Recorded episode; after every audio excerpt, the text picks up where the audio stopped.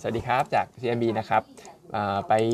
ที่เฟดก่อนนะครับเมื่อวานเฟดก็พอสไปตามคาดนะครับ แต่ว่าโทนของดอทพอตเนี่ยมีการชิปขึ้นไป 2 ครั้งนะครับสขยักนะครับ ก็หมายความว่าอาจจะเห็นการขึ้นดอกเบี้ย อีกสัก 2 ครั้งในปี 2023 นี้นะครับ ก็ถือว่าเป็นโทนที่ค่อนข้างฮอกกิสแล้วก็จริงๆเนี่ยถ้าดูในปีหน้าเนี่ยดอทพอตก็ขยับขึ้นเช่นกันนะครับ แล้วก็ถ้าดูตัวของการคาดการ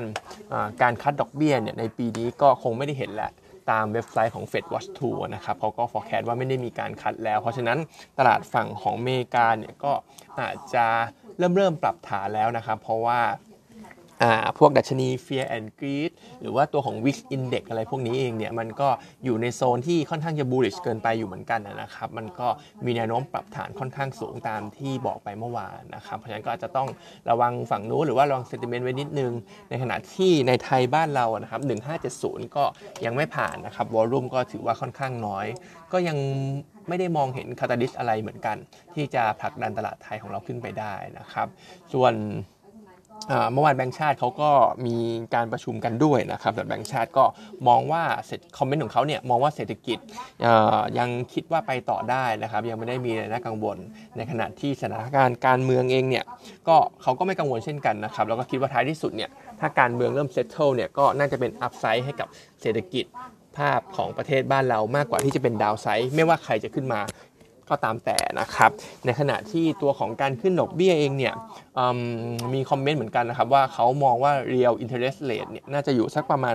0%ซึ่งก็หมายความว่าเงินเฟ้อกับ policy rate เนี่ยจะเท่ากันนะครับ ตรงนี้ก็ถ้าไปดูเงินเฟ้อปัจจุบันอยู่ที่ 2 ปลายๆแล้วก็มีแนวโน้มปรับลงมาที่ประมาณสัก 2.5 ซึ่งดอกเบี้ยเราอยู่ที่ 2 อยู่นะครับ เพราะฉะนั้นก็ยังมีแนวโน้มที่คิดว่าแบงก์ชาติเนี่ยอาจจะขึ้นดอกเบี้ยอีกสัก 2 ครั้ง ในปีนี้นะครับก็จะทำให้ real interest rate เนี่ยมันกลับมาอยู่ที่ประมาณ 0%พอดี ซึ่งเป็นอย่างนั้นเนี่ยมันก็อาจจะเป็นผลลบ ต่อ valuation ของตลาดหุ้นด้วยเช่นกันนะครับ เพราะฉะนั้นก็อย่างที่บอกไปว่าตอนนี้ก็อาจจะยังไม่ได้มี upside ให้กับตัว set index สักเท่าไหร่ ก็อาจจะขึ้นมาก็ต้องอาจจะหาจังหวะ take profit ไป เพราะว่าตลาดน่าจะไซด์เวย์ออกข้างไปก่อนนะครับ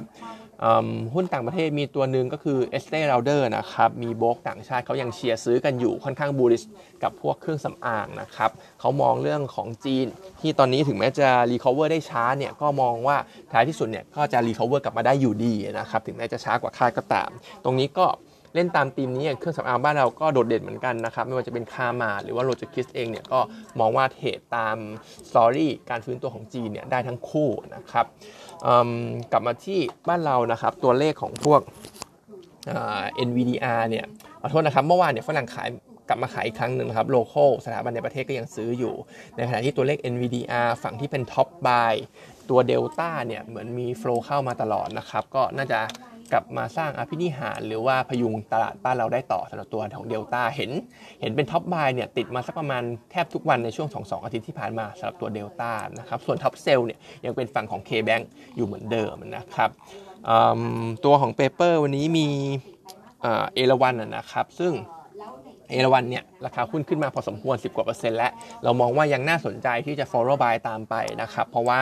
งบ quarter สองเนี่ยเราทำ preview 125 ล้านบาท ซึ่งต้องบอกว่าร้อยกว่าล้านตรงเนี้ย ดีกว่าไตรมาส2ในปีก่อนๆที่ผ่านมาแน่นอนนะครับ เพราะว่าปกติไตรมาส2เข้า low season ปุ๊บ RevPAR ของเอราวันเนี่ยจะ drop ลงสักประมาณเกือบ 20%ได้ แล้วก็บางปีเนี่ย bottom line ก็ขาดทุนนะครับ บางปีอย่างเก่งเนี่ยกำไรก็แค่ 50 ล้านบาทเอง เพราะฉะนั้นเนี่ยเราทำกำไร 125 ล้านบาทก็น่าจะเป็นเขาเรียกว่าน่าจะเป็นไตรมาสที่ดี